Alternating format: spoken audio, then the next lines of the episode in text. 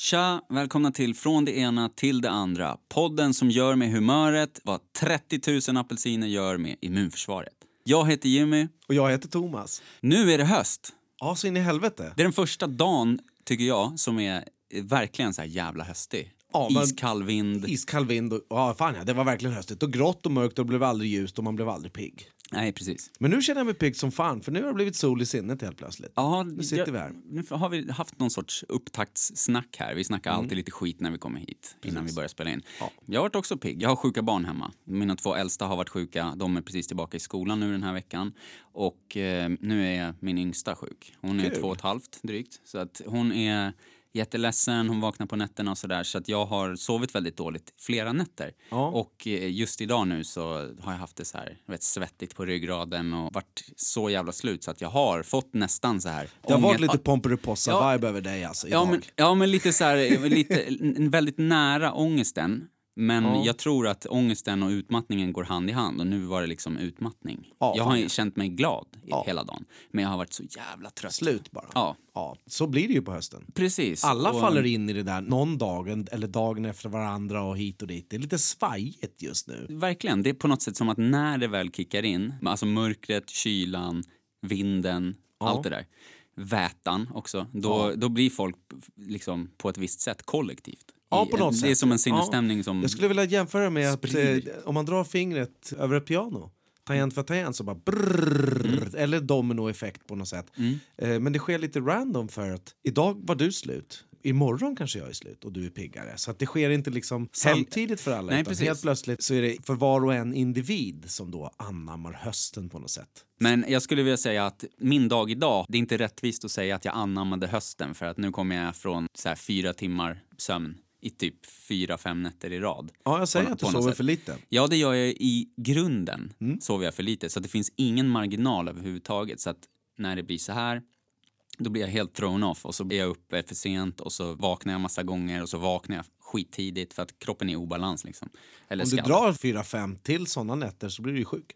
Ja, det är ju det som händer och eh, därför så tänkte jag att eh, nu ska vi podda Ja. och jag är skittrött och har varit trött hela dagen. Nu behöver jag bara duna in tidigt som fan och så ska vi ta några bärs och så ska jag sova jättegott. Ja, det tycker du ska göra. Så tänker jag. Ja, det skulle man ju egentligen kunna säga är ju ett litet krisrus. li, ett mikrokrisrus.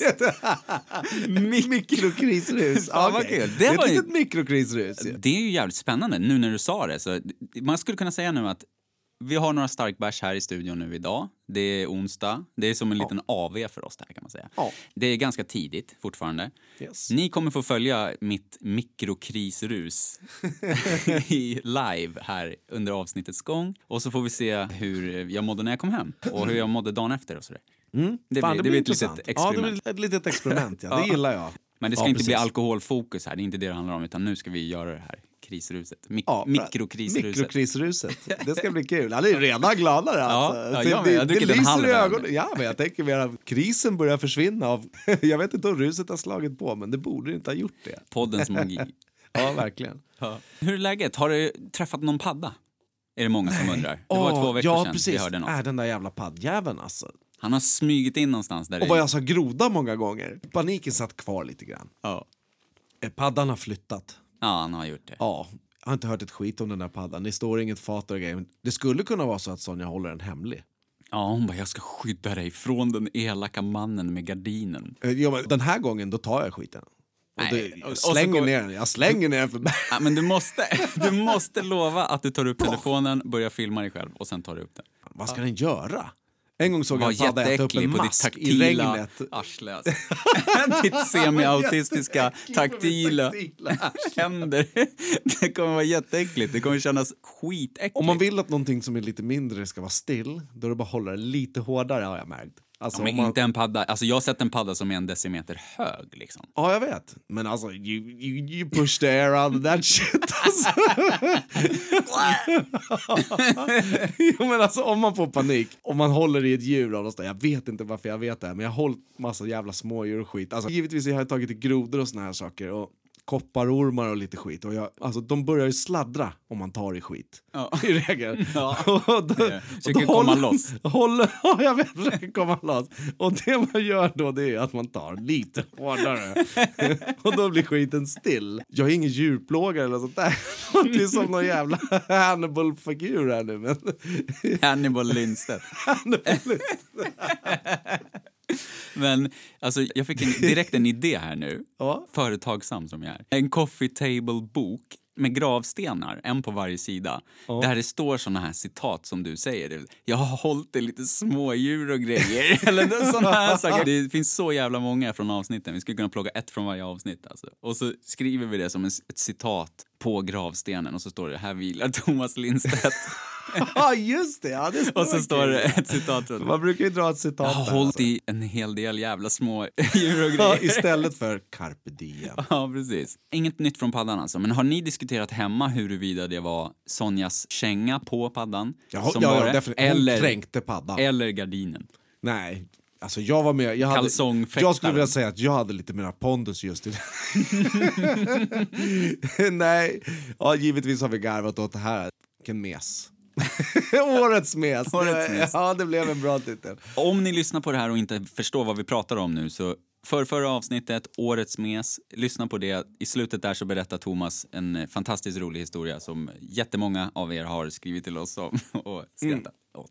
Kul i alla fall. Ja, jättekul. För att glida vidare på djur. Mm. Och bussar givetvis. Ja, vi älskar både djur och bussar. Mm. Idag. Och eh, jag hade med mig mina ploppar som vi känner till. Och jag har riktiga, inga jävla iPhone-ploppar. Du hade ett headset i öronen. Det sitter två damer på sätena snett framför mig på andra sidan. För eh, sätena de är lite omlott på något sätt. Det är inte riktigt precis bredvid varandra. Och där sitter de och de pratar så livligt och hit och dit. Så jag blir nyfiken nu, så jag drar ut mina ploppar. och ska tjuvlyssna lite. Ja. Det har jag lärt mig av min mamma. Jag älskar att du inte bara pausar det du lyssnar på, utan du också drar ur dem för att kunna tjuvlyssna bättre. Jag, nej, jag, jag, jag drog ur dem för att jag tänkte jag skulle tjuvlyssna. Vad Ja. pratar de om? Ja. Då pratar de om hunden, som inte är riktigt mitt favoritdjur. Nej. Och eh, en av de här människorna då har köpt en kylmatta till sin hund. Okej. Och då tänker jag att vad fan vadå en kylmatta? Hundjäveln den öppnar käften och svettas genom truten. Ja. Det är liksom, ja, Ja, okej. är. Och den blir modernare och modernare och lite sopigare för varje gång på något sätt. Och jag bara, vadå kylmatta liksom? Så, så tänkte jag och kyllyssnade lite. Det var så himla bra och när det var de här varma dagarna och du vet, och lilla Caesar eller vad fan den hette mådde ju dåligt alltså. Det tog jag Caesar för jag vet en hund som är skitliten. Caesar.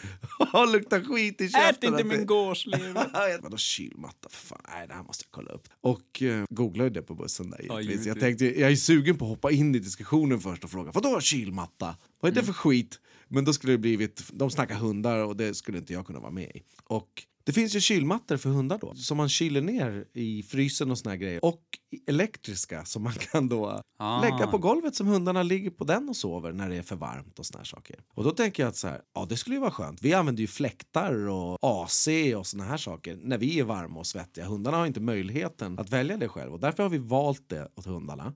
Men det som jag tänkte mest är att eller kände, jag kände, att, Ja. jag kände att hunden skulle inte ha den där. Du tyckte inte att hunden förtjänade den. Nej, men- Erkänn. För att jag läste om en, den var gjord i flis och det är plast och det blir mikroplast sen och grejer hit och dit. För att ta bort hundens egna funktion att flåsa och svettas och bevara sin temperatur. Om man ger en hund en sån där eldriven som kostar el och kärnkraft och hit och dit och som är gjord i flis som blir då sopor och mikroplast som dödar andra djur på jorden för att hålla hunden kall och ta bort egenskapen att den själv ska kunna det. För att det har ju människan gjort med djuret. Det är en, sak, en, en sätt att tämja. Absolut. Nu formar man ju bara hunden. Det är därför det finns såna här hund hundar med bollar i ögonen. Ja, Bubbelögonhundar. bubbelögon och grejer. I alltså. handväskor. Det ser man ju. Ja. Den där jäveln Ja. har ju någon stöpt på något sätt. Eller missbildat fram. Så kände jag att vilken jävla onödig uppfinning. Kände. jag. Det, Nej. tjuvlyssnade. och det var glad att jag inte gav mig in i deras samtal. Som jag, var ju sugen på det. För. Då där hade du varit malplacerad. För i deras värld så var det ju helt... Jag visste ju inte ett skit om den där mattan heller. Så Nej, jag, var ju, precis. jag var ju fett duktig tänkte jag som bara googlade upp mattan och Ja. grejer. Så här, Kylmatta för hundar. Det är min senaste Google-sökning. Alltså. Ja, kul. Men eh, alltså, djur är ju som du säger väldigt bra på att hitta sätt att kyla ner sig. Alltså om du Ja. tänker ett, en katt till exempel, den kommer alltid att hitta ställen och liksom sätt att kyla sig. Ja, fan ja. Eh, Katterna hemma hos oss, de ligger ofta, vi har liksom som en liten bit hall och så drar det mellan ventilationen i två rum så det drar igenom hallen. Ja. Och där lägger de sig alltid för att det är svalast liksom, Ja, fan längs golvet där. Men det, har man, det är om man liksom avlar hundar till förbannelse, då kan jag tänka mig att man avlar bort förmågan att, eller instinkten att på något sätt lösa problemet. Ja, också. precis. Om du skaffade en hund, om du fick en hund eller du bestämde dig för att skaffa en hund eller du var tvingad eller vad som helst. Vad skulle du döpa hunden till? Känner du nu bara i hjärtat liksom? Alltså, vad skulle den heta? Inte vet jag. Nej, men som du känner bara. Ja, korven. Det är Korven. fett kul. Alltså. jag tycker att det är kul att säga korven, Korven. till djuren. Korven. Alltså. Ja, eller hur? Kerv också. Det. Eh, Min farsa hade en polare som skaffade en dobermann. Kan du gissa vad den hette? Kent. Dildo. Nej, för fan. Dildo. Fan vad sjukt att du säger dildo. Jag har också tänkt på dildos på vägen hit. I samband med den här jävla mattan. Ja. Och vad tänkte du då, då när du tänkte på dildos på Jag bussen? tänkte att ja, men en dildo, ja det kan ju vara bra. Men alltså, jag tänker på de här gummidildosarna liksom. Du tänker, också dig en, en, ett, eh, du tänker dig alltså ett, ett sånt här ådrigt, gigantiskt gummimonster? Ja, en balleavgjutning. Ja, en, men inte en vanlig balle utan en riksballe. Nej, jag vet. Ja, ja. Ja. jo, jo Ja. absolut. Den är ju Ja. rätt stor alltså. Och, Med en stadig jävla flugsvamp och en redig Alltså, ådra. det är precis en kroppspulsåder. ja, precis. Ja, precis. Och ja. då tänkte jag så här. Ja, en dildo det är ungefär lika viktigt som den där jävla mattan. ja, men det är ju viktigare för att folk liksom tillfredsställer ju sina behov med det. Absolut. Istället men för att weirda ja, ja, runt. precis. Och det här är ju bara Ja, ja, reflektionen. Ja, är att ja, fan, förlåt, ja, ja. det blir ju mikroplast av hela skiten på något sätt. Ja. Och en dildo det kan man lösa på massa olika sätt. Fan. Det finns ju Ja, i trä. berätta mer. Ge mig några i trä. Jag kan snida. Är det någon som vill köpa en trädildo av mig? Men du kan jag inte svarva det. upp en kuk. Det måste ju finnas någon Jag sorts elastis, elasticitet. Bounce i den. Alltså om, om en vinballe. Nej men en vanlig, nej men alltså även en, nej men även en erigerad penis Ja, är ju lite bouncy liksom. Om du klämmer på den så är den ju inte, den är inte solid som trä. Äh, på något sätt så kändes det liksom... Det kändes likvärdigt. Ja, på något sätt. I miljöpåverkan. Ja, vad, vad, vad hamnar de i slutändan? Och Ja. så här. Sen, så, alltså, jag, har ing, jag är ingen jävla dildokung så jag vet inte. Det finns, säkert, det finns 15 olika material för att göra dildos. Ja. Vissa kanske är komposterbara. Alltså. Det finns ett nytt material nu som de gör flip-flop-tofflor av som är eh, helt nedbrytbart. Så, som eh, så här potatisskals-stärkelse, Ja, cellulosa-toffel. Så funkar den. Och, du vet, om man har tjackat en sån där jävla toffel för 10 dollar eller något skit, du vet. Man köper den på Dollarstore för 15 spänn. Då håller den bara en månad. Precis. Och sen är det mikroplast. Men eh, nu finns det flipflops som eh, blir jord. Och de håller lika länge. Det är ju skitbra ju. Men farsans polare då, hans fru var ju så här bara, aldrig i livet att jag döper hunden till Dildo liksom. Det var ju deras hund och hon Okej. skulle ta hand om den mest och han jobbade mest och sådär. Så, men då liksom, så ropade han på den så jävla många gånger i början så han lärde ju hunden att den hette Dildo. Ja, givetvis. Så att Den till slut svarar ju på något. Ja, precis. Och hon tänkte typ att den skulle heta något så här Chanel typ. Den var så bara Chanel, Chanel. Ja, just det. Och sen så ja, bara, så tar ett, ett, Dildo! Och så kom den. Hörde han, hade han hört den?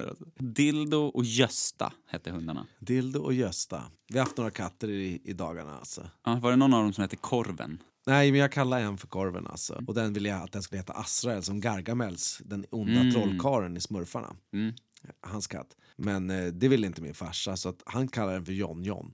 John John. Men den katten var så skev så den våldtog de andra hankatterna som fanns i huset och grejer. Alltså, han, han brände på dem. Snacka om att du bara droppade Kastrerad. det där. Det här har jag aldrig hört. Det här är sjukt. Kattjäveln är kastrerad. Och våldtar de andra katterna i huset bara. Wow, vilken psykopatkatt. Ja, fan ja. När vi flyttade dit, jag och Sonja, för vi flyttade en period hem till mina föräldrar med våran katt som vi hade skaffat. Som för övrigt heter Kai. Kaj!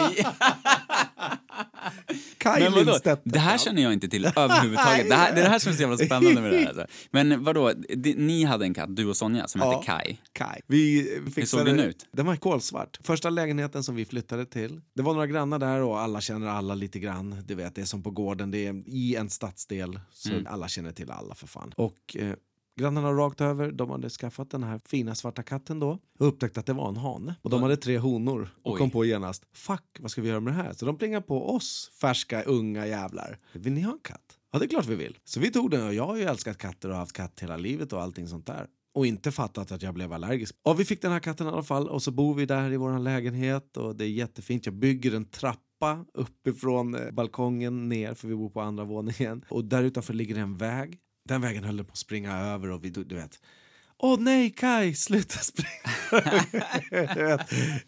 ja, så vi tog hand om Kai.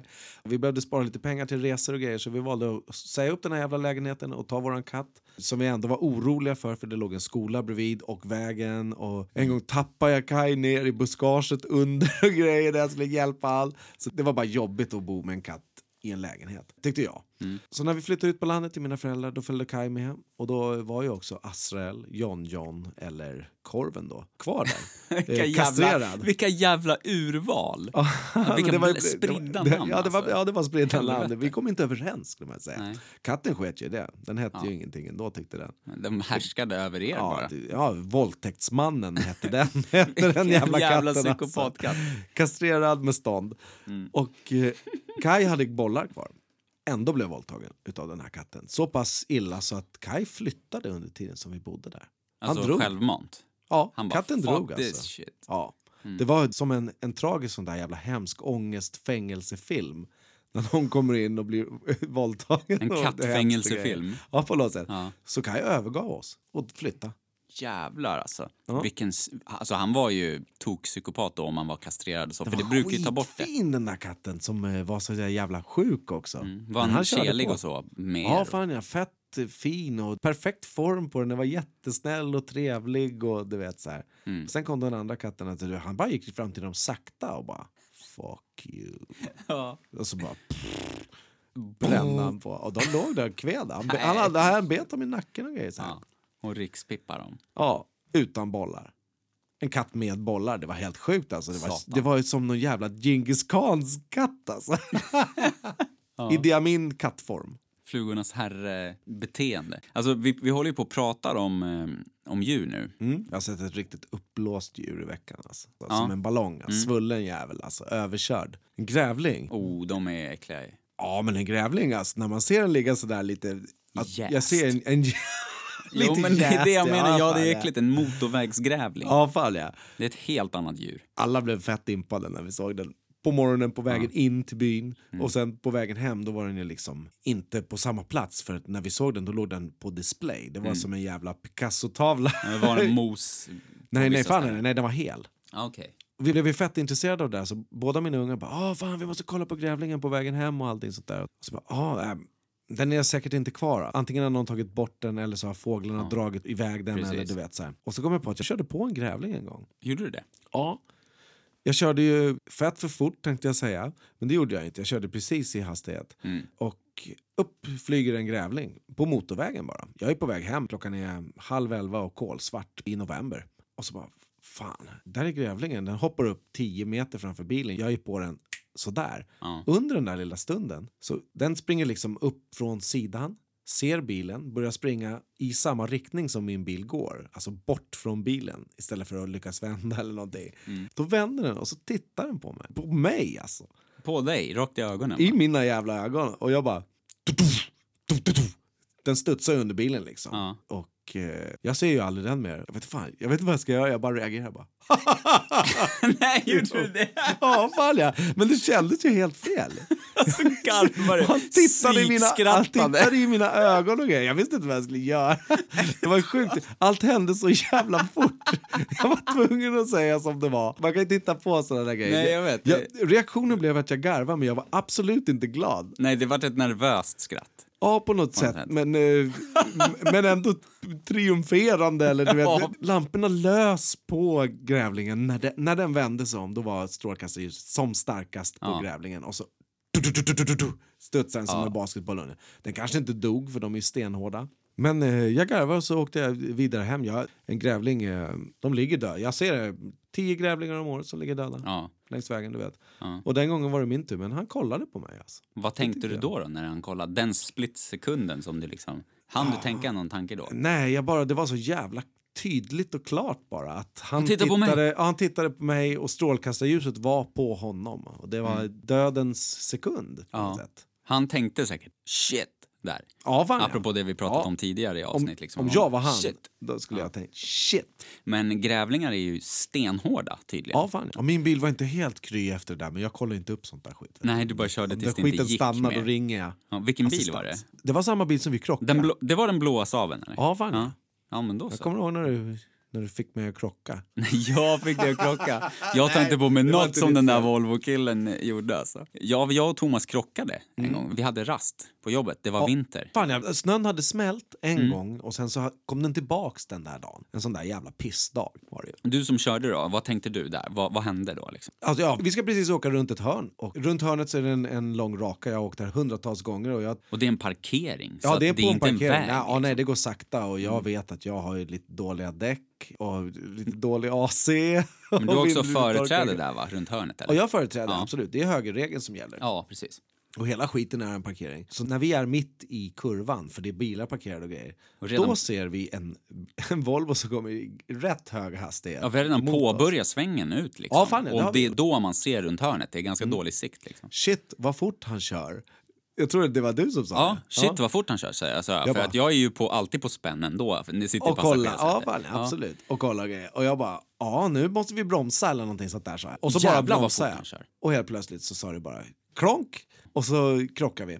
Inga jävla airbags eller någonting. Det har jag tänkt på. Det skulle ha varit coolt ju för Åh jävlar Mina brillor hade... hade säkert gått sönder och sån här, Ja. av, av det där. Eller man hade tappat dem och blivit lite mer chocker och grejer. Men jag skulle vilja testat det där. Ja. När man ändå var krockets tillfälle. Precis.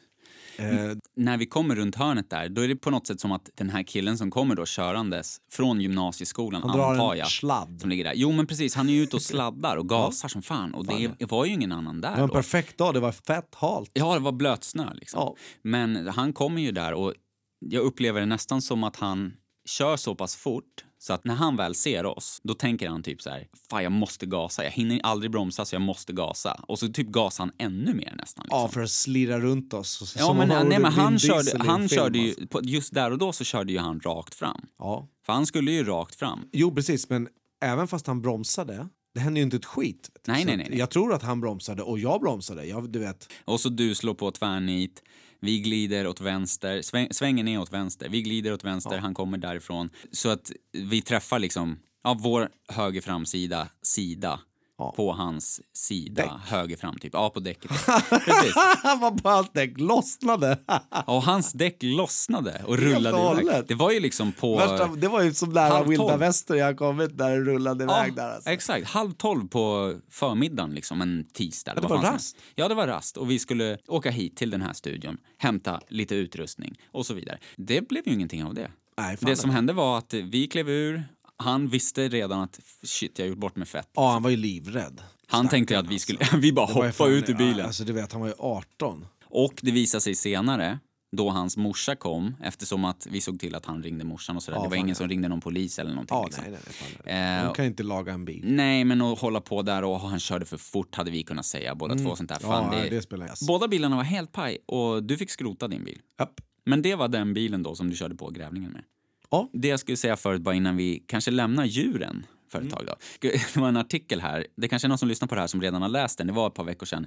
Men jag har hållit på den här. Det här är en artikel i Expressen då, jag läser. Ekorre smet in på avdelning, patient blev inte trodd. Det är alltså en ekorre som har smitit in på en psykiatrisk vårdanläggning. Okej. Och patienten som då larmade att det var en ekorre där blev inte trodd. Ah, ja, för att den Det var ju- alltså en ah, var en psyksjuk patient. som såg en Ja, ekorre som ingen precis. trodde på. Och blev inte trodd. Och polisen larmas då och... Man kan ju undra vad, vad såg den där patienten för annat? Precis. ja. Polis larmas efter att en ekorre smitit in på en psykiatrisk vårdinrättning i Enköping. Det var en patient som upptäckte ekorren men personalen trodde inte på patienten. Och då står det i polisrapporten så här. Patienten får arbeta för att övertyga personalen om att ekorren är verklig. Patienten vinner diskussionen. En ekorre har tagit sig in i lokalerna. Det är alltså konstaterat. Spännande. Ja, när personal ringer till polisen för att få... På ett psykhem. Ja, vad fan gör den där? Vad händer? precis. det måste vara någon... inne. Lite lärarhumor. Ja, verkligen. När personalen ringer till polisen för att få hjälp med det faktiska konstaterade gnagarproblemet, då hänvisas de till... Gnagarproblem. Ja. Nej, förlåt. Då hänvisas de till Kottecentralen. Vadå Kottecentralen? skriver polisen. Polisens regionledningscentral RLC får sedan förtydliga att Kottecentralen faktiskt existerar. Kottecentralen är lika verklig som ekorren i Enköping, meddelar de. Kottecentralen i Lilla Edet det är alltså en, det är en verksamhet då som tar emot igelkottar och ekorrar som råkat illa ut. Oj, Och det heter Kottecentralen. Oj. Tänka ja. sig. Mm, ja, det kan man ju tänka sig. En liten, liten inflikare bara från eh, media. lite liksom. nischat. Ja, det är lite nischat, men det är ju fan, tänk dig där då, sitta och så har du sett en ekorre bara, det är en ekorre här och så blir du inte trodd för att det Ja, är fan, på ett ja. psykhem liksom. Alltså det låter ju helt skumt ju. Det är som någon jävla Jack Nicholson Mm. Ja, gökboet. Gökboet, vad fan, så kan det inte vara att de inte tror på vad folk säger eller kollar upp det och grejer hit och dit. Om det är en, ett gnagarproblem Ja. inne på en avdelning, då måste ju fler kunna se det där man ska kunna påvisa vad det är eller någonting. Eller snackar de så? Cuckoo's Nest, pratar de en massa skit där inne och grejer? Fan, Säkert, och så är de jag, tungt jag, tänker in, jag tänker inte alls på ett uh, mentalsjukhus som om det skulle vara något... eh, Jobbigt. han- nej, något jobbigt. Du tänker att det är soft. Ja, det är chill där inne med jello och grejer. Det är, Med jello. det har blivit Det är lärd. ofarligt. Är det världens ofarligaste Nej, men alltså- dessert? Jello? Jello är världens farligaste skit. Ät inte skit. Nej, men vad är det här? Men jag tänker på rent här, konsistens och... Kan inte göra något med det. Nej, det smakar ju ingenting heller. Alltså ett rån, det kan du ju typ hugga någon med om du är lite kreativ alltså. Ja, det är sant. Lite jello alltså. Det är om man skulle kväva någon med skiten. Det blir svårt. Det smälter efter ett tag. Det blir varmt. Ja, jag vet inte riktigt. Jag kanske skulle prova att vara lite på mentalsjukhuset och kväva någon med lite jello. Nej, men jag tycker att det är konstigt att det, hela grejen känns så jävla avlägsen. Fan, vadå ett mentalsjukhus och så är det någon som har sett en ekorre och, och så tror de inte på henne. Eller honom, eller vad fan. Ja men ponera att den här patienten då har sett en ekorre och så bara öh, hämtar en hjälp och så är den inte där. Och då bara, åh oh shit, nu är det knas, nu måste vi se över medicinen, Ja, tänker precis, personalen. ja, precis. Och sen så när de väl, liksom efter ett tag, då bara, jo men. Och så, så väl, kommer de och kollar och så till slut så kommer den fram då. Mm. För att det är ju de som larmar polisen, det är inte patienten. Men ändå jävligt sjukt. Bra att ringa polisen på en Ja. ekorre också. Ja, ja, Eh, ta ekorren med händerna och släng ut den. Nej, det gör man inte, då blir man ju biten och får rabies. Nej, man klä- nyper lite hårdare. Bara. Tror du det på riktigt? Säger Jag har blivit fräst åt hela Ja, men om du tar, halva om du tar en, en ekorre i skallen för fan. Pa! Ja, men tror, tror du att du kommer få tag på en ekorre så du kan ta den i skallen? Om jag Ja. jobbade på ett mentalsjukhus då skulle jag ha handskar och skit. Då skulle jag ta den. Alltså. Men tror du det hjälper med Nej, jag handskar? snackar skit bara. det är vidrigt. Jag tycker ekorre är fett gulliga. Vi har en hemma också som är... Ja, men de har ju vassa tänder, alltså. Jo, men vad fan, den bor utomhus någonstans. Ja, ja, ja visst. Och vi, vi har har en ekorre och en padda. Du är ju djurvän, egentligen. Ja, jag vet, jag vet. Men jag avskyr om de kommer för nära. Alltså. det är så jag resonerar också.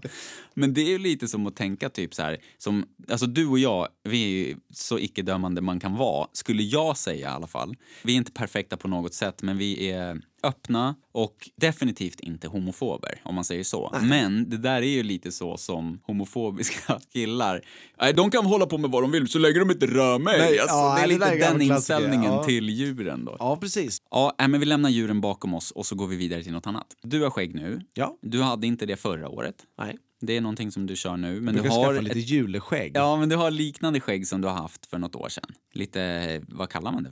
Bockskägg. Ja. Det finns en youtuber som också har varit med i Melodifestivalen. Han heter Anis Don Demina. Han till, han, ja. han har väldigt länge legat strax under 500 000 prenumeranter på sin Youtube-kanal. Han reagerar på kända tv-program och han har intervjuat väldigt många kändisar, artister och andra profiler. Den här rånaren Anders Adali eller vad han heter. Han rappar också, han sjunger och är låtskrivare och så vidare. Han har skägg och han har sitt skägg som en del i sin look liksom. Ja, okej. Då sa han så här, när jag kommer till 500 000 prenumeranter, då rakar jag skägget. det är det bästa ju. Det man Ja. se som en bebis. Jag älskar. Och han har gjort det nu. Ja, jag gjort det. Ja, eh, du ska få se en bild nu då. Han har rakat skägget för han har kommit till 500 000. Högst upp där så, så ser det. Han ser ut som... Ja, men vad fan, han ser ut som eh, en eh, amerikansk snut. Exakt! Paul. Blart Mall Han har ju muschen kvar också. Ja, exakt. Han sparade, han sparade Vad sa du för något? Vad sa du? Paul Blart Mall Cop. Det är en film med en, eh, en herre som har mustasch och åker runt på segway och är fjantig. Exakt! Det är Du tänkte precis på det? jag tänkte på. precis. Ja, vad coolt. ja, det var kul. Ja. alltså. Han har lagt upp en video nu Ripp mitt skägg, tack för 500 000. Och så har han gjort det då som han sa. Han, man, jag har sett videon, han har ångest i videon, han vill inte raka skägget. Ja, det har blivit en, en trademark för honom också. Ja, precis. Ja, jag kan ju tänka mig att han som är medial då, han har ju också kollat upp det andra att raka sina skägg. Ja. Och den här jävla TikTok-virala grejen att raka av sitt ögonbryn, klippa, tejpa som om man har rakat av sitt ögonbryn. Mm. Ja. Vissa har ju rakat av sitt ögonbryn på riktigt. Ja. Och det är en riktig jävla tabbe för det ser ju för jävla Mm. hemskt ut.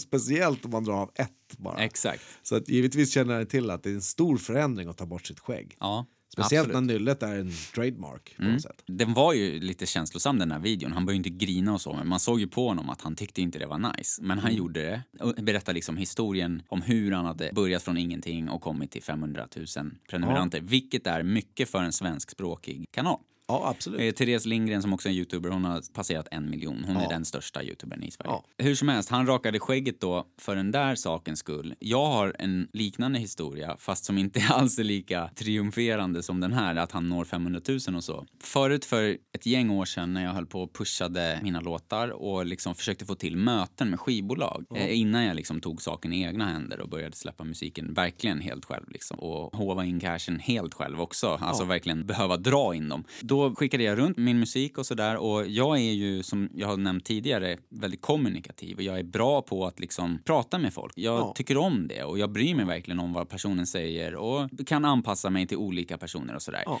Jag har alltid varit bra på att uttrycka mig även i skrift och jag skickade runt en massa e-mails och det var personliga e-mails liksom att eh, jag kunde skriva Jag har ju sett hur du fingerklapprar över ett tangentbord. Det går fort. Ja, det går alltså. fort. smäller. Ja. Jo, men jag, och Det jag har gjort det. jag, och jag har gjort det väldigt länge, alltså sen, sen MySpace typ och sen Facebook kom så har jag skickat meddelanden till folk och bett dem liksom ödmjukt, kan du lyssna på min musik och säga vad du tycker? Om du inte vill det så Ja, förstår jag precis. det också, ha en bra dag typ. Och då gjorde jag det och jag skickade, för att folk ska få ett hum om på vilken nivå jag gjorde det, så jag skickade kanske 150 mejl om dagen. Och det var, Kul. många var liksom kopiera, klistra in ungefär. Men sen så var det några personliga mejl och ett personligt mejl som jag skickade då var till Laila Bagge. Mm. Laila Bagge har suttit i Idoljuryn. Hon har... Alla känner till henne. Fan. Ja, hon men- vrålar och gapar. Ja, Ja, råder ja, hon hit sitter- och hundar här Ja, och ungjävlar där. Och, Ja. vet. Jo, men hon sitter i... Eller hon är morgonhost va? på någon sån här radioshow, XFM eller något. Jag, ja, fan, nu, jag har ingen dålig koll. Jag som lyssnar lite på radio, jag Ja. hör henne mellan varven. Ja, du hör henne på Jag radio. Hon är, radiopra-. Nej, hon är radiopratare, hon har suttit i Idoljuryn, hon är manager från början. Hon har varit manager åt Sara Larsson. Hon upptäckte Sara Okej. Larsson, bland annat. Nobody knows. Ja, precis. Det var första. det. Hur som helst, jag mejlar henne och jag skriver ett meddelande som var aningen kryddat. Det var typ så här, tja, jag, ja, men jag ska vara helt ärlig nu. Hur man skapar möjligheter för sig i musikbranschen då. Jag skrev ett mejl till Laila Bagge, som jag minns det. Ja. Hej Laila, eh, först och främst vill jag bara tacka för att du inspirerar musiker med att göra program som Made in Sweden, som var ett program då som jag har sett där hon liksom, man fick se hennes managerroll lite där hon försökte Okej, skapa möjligheter. Nej, hon försökte skapa möjligheter för två olika band som hon Mm. jobbade med. Det var fett liksom. Jag tyckte det var nice. Så jag, då tänker jag, jag börjar med det, ärliga liksom. Mm. Eh, jag tycker att eh, det programmet är jävligt bra för man får se det här och det här och det här. Så beskrev jag vad jag tyckte var bra med det. Mm. Konstruktivt. Sen kryddade jag lite med, Malin hade läst lite på hennes blogg typ och sagt nu, ja, mejla henne liksom. Och så sa jag så här, både jag och min sambo läser din blogg på, och så var det typ så här, mamma.se eller någonting liksom. Det var någon så här Ah. familjeblogg liksom. Och tycker det är jättebra så här. Då fick jag in det också med min sambo. Och sen så skrev jag typ att jag vet att du säkert har fullt upp, men det skulle betyda otroligt mycket för mig om du ville lyssna på det här och säga vad du tycker bara. Ingenting mer liksom. Så jag säger bara så här, det vore skitfett om du ville lyssna på mina låtar. Jag skriver låtar, jag jobbar med den här producenten, bla bla bla. Och så skickar jag låtar. En av låtarna som jag skickade var min låt Believe, ifall det är någon som lyssnar som har hört den. En positiv, upplyftande låt. Det finns en Eh, musikvideo till det. Ja, precis. Och det var den som var, det var den jag skickade. Den var redan släppt då, men sen Okej. skickade jag osläppta grejer också. Och jag pushade ju videon liksom. Jag tänkte bara, lyssnar de är det ju cool. Som en person som lyssnar bara. Jag har alltid liksom så värderat människor lika. Om de säger att låten är bra, då är den bra. Sen om man klickar och vill göra något tillsammans, då är det ödet, eller vad man ska säga. Ja. Eh, Jag ber aldrig om tjänster och så. Som nu, jag bad henne bara lyssna på låten. Ingenting mer. Kan du tänka om du vill vara manager åt mig? Eller du vet, något Ja, sånt där. nej, precis. Hon lyssnar på låten. Hon svarar efter ett tag. Jag vet inte hur lång tid, några dagar eller något sånt där. Hon svarar och skriver Hej Jimmy. Först och främst vill jag säga att jag får otroligt många såna här mejl. Ja, det kan man tänka sig. Och mycket av det är skitbra. Men det var någonting i det du skrev som fick dig att sticka ut. Det kändes ödmjukt och på riktigt, skrev hon. Mm. Och eh, bara adresserade det först liksom. Och så här. Eh, jag kollade videon, lyssnade låten. Den är skitbra. Skulle du kunna ringa mig någon dag? Och så var det hennes telefonnummer. Om jag inte svarar så lämna ett meddelande så ringer jag upp. Jag kommer inte svara troligtvis. Nej. Men väldigt, väldigt det- jag förstår det där inte, Ja men, att inte och, svara. Mm. Ja, men alltså hon är ju busy också. Och så jag bara, ja visst. Hon bara, jag är borta den här veckan men eh, ring mig någon gång nästa vecka. Visst? Jag är fett laddad och tänker att det här var ju skitcoolt. Jag ska Ja, få snacka med henne i telefon. det blir som ja, ett napp. Ja, hon gillar låten, jag ska få snacka med henne. Sen är det klart att jag har i bakhuvudet att vad fan, alltså hon kanske kan hjälpa mig på något sätt. Ja, precis. Apropå Men. Askungekomplexet. Ja. Nej, det var inte det jag bad om. Men samtidigt, man, på något sätt tänker man, kan man få en hand som rycker Ja. upp en lite? Ja, precis. Men utan att hora Ja, också. Utan ja, exakt. eh, Bra Det här är en beskrivet. del av, av mig. Gillar du det kan vi väl prata vidare. Ja, för jag, Jag gillar ju det redan henne. sätt. Alltså Ja. jag gillar ju henne som personlighet. Jag Ja, tycker hon är tvärskön och hon är rak och ärlig liksom. Så jag tänker, gillar hon det, visst. Så fast forward, det var typ midsommarveckan eller någonting. Jag ringer henne, hon svarar inte och så där, och sen så, jag sparar hennes nummer, jag provar ringa en gång till och så lämnar jag ett meddelande. Tre dagar senare, då ringer det och så står det Laila Bagge. Jag bara, åh shit fan, ja okej, ja. Ah, tjena Jimmy, Laila, hur är läget? Bara som att snacka med vem som helst. Skitskön liksom. precis. Jag är också ganska fartig i telefon så det har varit ett jävla samtal. Precis alltså. som du snackar i telefon titt som tätt kan jag tänka mig att hon också snackar i telefon. Hon snackar nog högt, mycket och gärna. Eller hur? Hisspitchen om Laila Bagges telefonpratande. Mycket och gärna. Hon var skittrevlig verkligen alltså. Sen kändes superskön, ärlig, driven som fan. För Glad. att jag är ju så här, ja glad som fan. Jag är ju så här att jag går ju igång på grejer. Alltså jag går igång på låtidéer, företagsidéer, samtalsämnen, all- allt möjligt bara. Jag går igång på grejer och det är det jag gör liksom. Idéspruta på något sätt.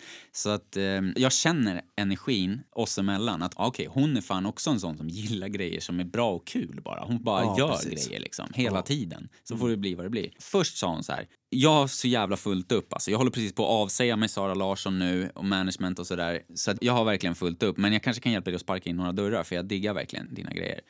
Så hon säger så här, ah, känner du till Ola Håkansson? Ja, fan ja. Och, så, och då visste jag typ vem det var. Så här, jag bara, fan. Och för er som inte känner till Ola Håkansson så är han en svensk låtskrivare, sångare och musikproducent. Han har varit med i Secret Service, en gammal grupp. Och så sjöng han i Ola and the Janglers. Och senare i Ola, Ola Frukt Också och det är ett gammalt band. Ja, det är gammalt som fan och det är ju liksom käckt som fan. Ja. Men sen på senare år så har han varit skivbolagsdirektör på Ten Music Group. Och det är Ja. alltså skivbolaget som har, eh, de har signat Sara Larsson. De har liksom pushat Sara Larsson. Det är Ja, ett Ten är litet... stora ju. Ja, Litet men stort. Ja, exakt. Det var det jag skulle säga. Det är ett litet skivbolag. De har Sara Larsson, Erik Hassle, Icona Pop. Ett Världsartist. gäng andra. Ja, Benjamin Ingrosso nu. Ja. Eh, också skitduktig. Ja. Ja, Kommer hon in på Michael Jackson alltså? ja, verkligen. Ehm, så vi snackar, hon bara, ja, känner du till Ola Håkansson? Ehm, jag tror att han skulle behöva något som du.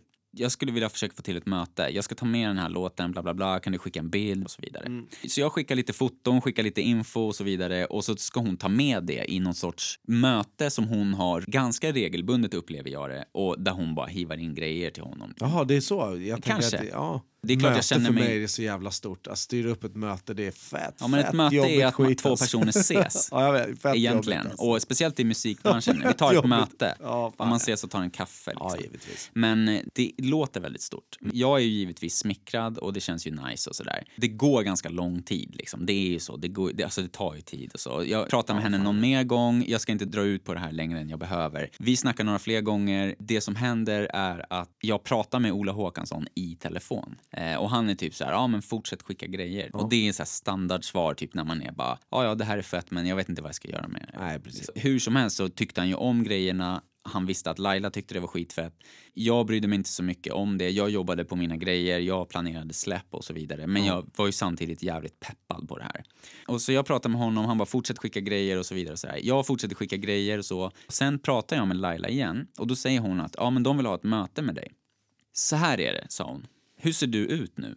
Jag bara, jag bara ja, vad- men vadå, tänker jag så här, vadå, är det, no, är det någon sorts what are you wearing? Eller liksom, så, och sen så säger hon då, innan jag har hunnit tänka de där tankarna färdigt, för hon är snabb också. Har du skägg? Ja, det har jag. Ja, jag förstod det. Det här är problemet. Jag har skickat en bild på dig när du inte har skägg till Ola Håkansson.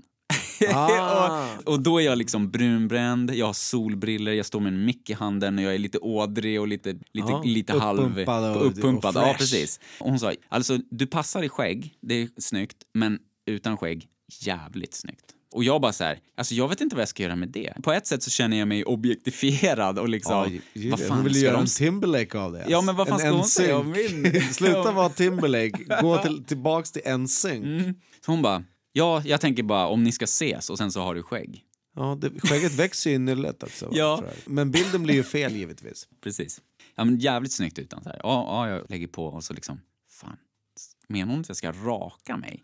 Och sen så bara pratade jag med Malin lite, bara, fan ska jag raka mig? Så det slutar ju med att jag rakar mig. Okej. Jag rakar bort skägget. Jag hade ju Coolt ju. Ja, så rakade jag mig och jag kände mig som en jävla bebispung alltså. Nej, Så jag rakade skägget, jag gick på möten. Det som hände var att jag hade flera möten med flera skivbolag och Sveriges musikbransch är ganska liten så att de här skivbolagen träffar varandra regelbundet.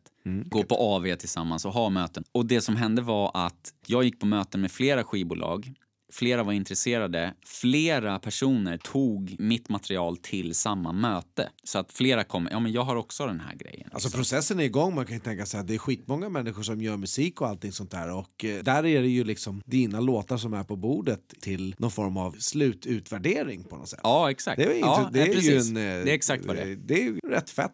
Ja, men verkligen. Och det här var ju liksom under tiden som jag hade haft min låt Wild Things på P3 osignat och hamnat på rotation i P3 tack vare framgången i osignat. Så Ja, just det. det. var ju lite hypat på något sätt där och den hade typ 75 000 lyssningar eller du vet något sånt där.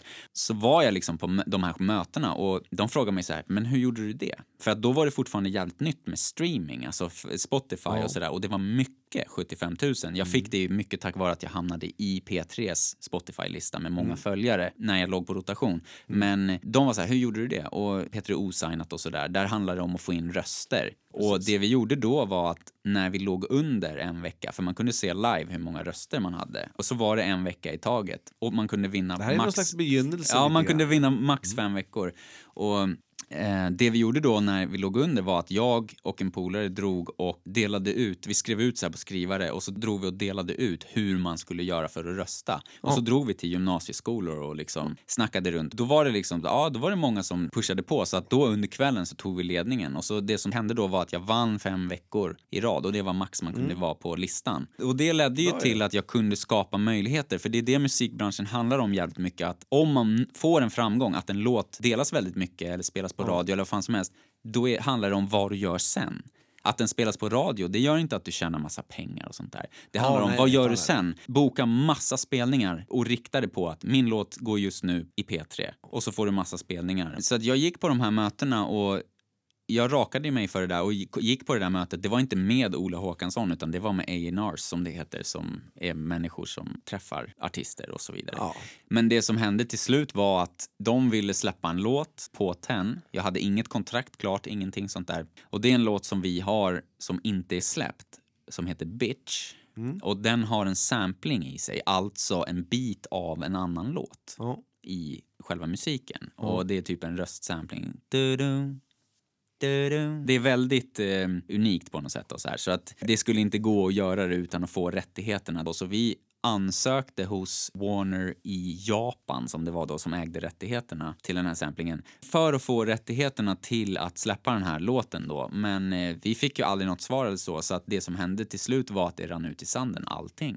Och jag släppte min egen EP och släppte min låt Don't Give Up. Fick in den på lite ställen och sådär och nu idag så har den 1,3 miljoner lyssningar. Ja, För att jag gjorde det själv då liksom och pushade min egen kampanj, lärde mig marknadsföring och sådär. Då fick jag ju lära mig allting liksom, hur jag skulle pusha grejerna själv och sådär. Istället för att vänta på att bli räddad så tog jag saken i egna händer när det rann ut i sanden liksom. Och ja, det var jävligt lärorikt och nu idag så känner 100 jag ju mejl inte... om dagen känns ju jävligt... Eh, pallar man det så har man en jävligt stark drivkraft för det man vill. Du trodde på dig själv fett, du Ja. trodde på låtarna. Alltså för fan, jag har inte skickat 100 mejl på en dag någonsin. Nej. Jag vet precis vad det är som du pratar om i att pusha sig själv eller marknadsföra eller sådär. Men hela grejen med mail, det är att eh, liksom, för tio år sedan var det inte samma sak. Utan ett mail det är 15 tryck, olika fält. Ja. Man måste fylla i adress, man måste fylla i titel och Det- sen måste man skriva huvudmeddelandet. Det är ju en process bakom att skicka ett mail till sådär många. Det är jävligt hängivet. Trogen din, eh, Ja. din musik. Ja, verkligen. Och Det, det, är på något kan sätt, vara en stor del det, av eh, framgången. Ja, absolut. Och det är ju det som jag känner nu är att jag känner ju typ inte... Du vet när man tänker bakåt i tiden och så. Jag känner nästan inte att det var jag på något sätt. Som Nej. gick på de där mötena och så. Det känns så långt ifrån mig. Precis som saker i barndomen och så. Ja, jag är den jag är idag och är jävligt levande och utvecklas hela tiden och sådär. Och jag kan inte relatera till den jag var då på något sätt. Som Precis. gick på de här mötena och så. Men det var jävligt lärorikt. Ja. Ingen manager, ingen support, ingenting. Jag var helt själv. Och när jag var på Warner just, de har ju liksom ett ganska fancy kontor. Liksom. De har en hiss och så har de så här guldpläderad logga i hissen och såna Ja, här grejer.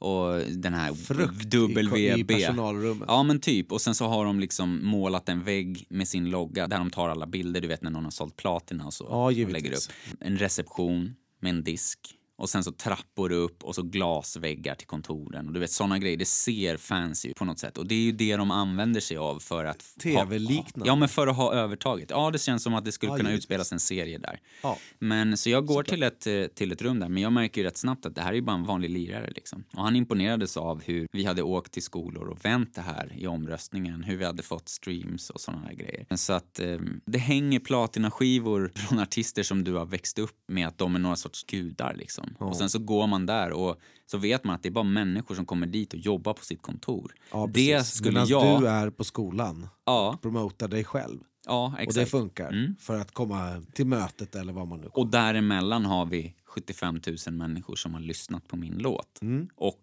känt några känslor som jag inte vet om de inte Det är skriver till mig. uppskattningsvärt. Ja, det är jävligt värdefullt och, och det uppskattar jag som fan. Men just att liksom jaga det där på något sätt, att de här människorna måste tycka om min låt för att då kan de göra sitt jobb och göra mig framgångsrik.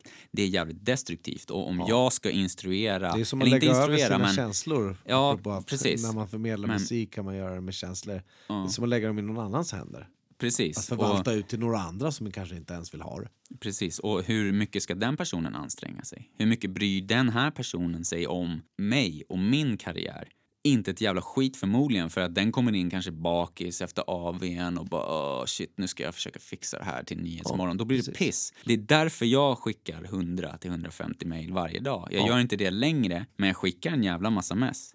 Jag gör det. Det blir lite appkontakter. Ja, absolut. Och det är också, om jag skulle liksom inspirera, inte bara unga, utan liksom kämpande artister på något sätt, då skulle jag säga det just att det är bara människor som går till sina fucking kontorsjobb och gör sitt jobb. Var inte rädd för dem. Gå Nej. dit, säg vad du Precis. tycker. Stå på dig, säg nej när de erbjuder någonting dåligt för att det kommer de att göra. För att försöka få en så bra deal som möjligt för dem. Och jag var ju tvärlugn när jag var där. Det var det jag skulle komma till med Warner just att just när jag var där, då var jag i Stockholm. De har sitt kontor nära Odengatan, Sveavägen. Där ligger eh, Warner i alla fall på en tvärgata. Och jag var på systemet innan så jag hade hela ryggsäcken full med starköl när jag gick upp där i- på Warner. Och den var Skulle det firas? tung alltså. Ja, jag skulle dricka bira när jag kom hem. Men jag har på något sätt aldrig varit eh, intimiderad eller liksom skräckslagen inför de här människorna på något sätt. För att jag ser bara människan och jag tror att det har varit till min fördel i livet och det gör ju du också.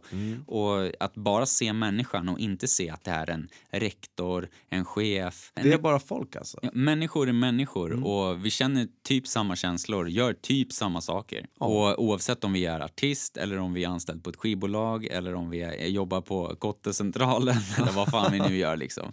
Och det tycker jag är jävligt viktigt att lära barn ganska tidigt också, eller liksom unga i alla fall. Att det, det liksom konstruktiva och det Där skulle man kunna konkreta. säga att det blir mycket jämlikhet i att lära barnen det nu. För att jämlikhet är inte bara män eller kvinnor emellan. Att det ska vara jämlikt utan mer statusmässigt också. Att människor emellan ska vara lika. Ja, och där är ju liksom- yrkestitel eller Ja, precis. liksom... Och där är ju klyftorna jättestora Mm. i alla skikt. Ja, I en by, i en stad, i världen. Mm. Klyftorna är extrema. i en konversation, eller en relation också, så är det nästan alltid en som är underlägsen och en som är överlägsen. Ja. Av olika anledningar. Precis. Och där försöker jag att alltid vara i nivå. Och i min kommunikation försöker jag att få den andra personen att känna sig tillräckligt bekväm att bara sänka garden och vara på samma Människa. Ni, ja, samma nivå liksom, bara noll. Rasta säger I and I. Och det Precis. jag och jag. öga, ja. Det är jävligt viktigt i kommunikationen och jag är väldigt tacksam för den upplevelsen och att Laila Bagge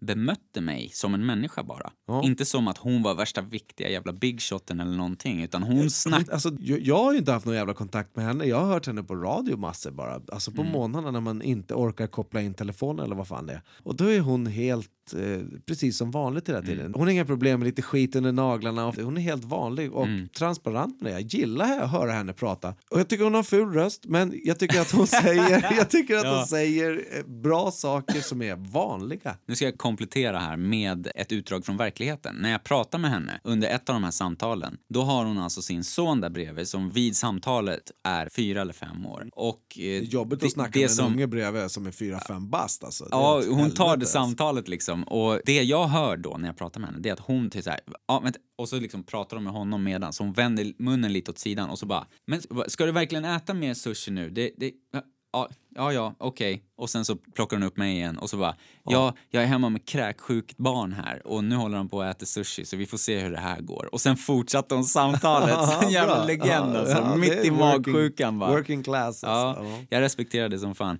Det var i alla fall historien om hur jag rakade skägget för Laila Bagge. Nu har vi studsat mellan samtalsämnena i vanlig ordning, som, som vi gillar det. Och så som ni gillar det, hoppas vi. Det här krisruset då, som vi började med att prata om, det går ju alldeles utmärkt. Jag känner mig nu avslappnad och jag känner mig fokuserad och glad och så här härligt euforisk som jag brukar känna mig när vi har poddat. Det syns i dina ögon.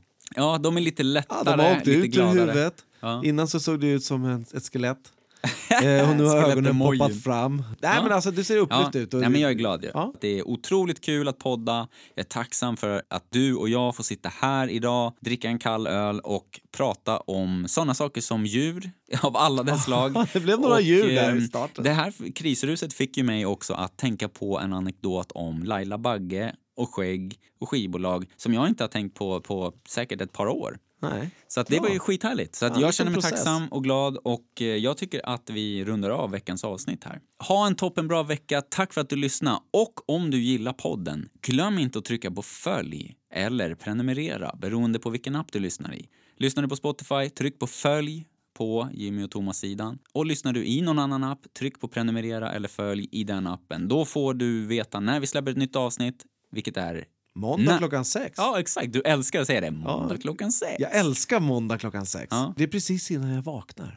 Samma här. Tusen tack för att ni lyssnar. Vi hörs nästa vecka. Ta hand om varandra och er själva. Hej då! Hej då!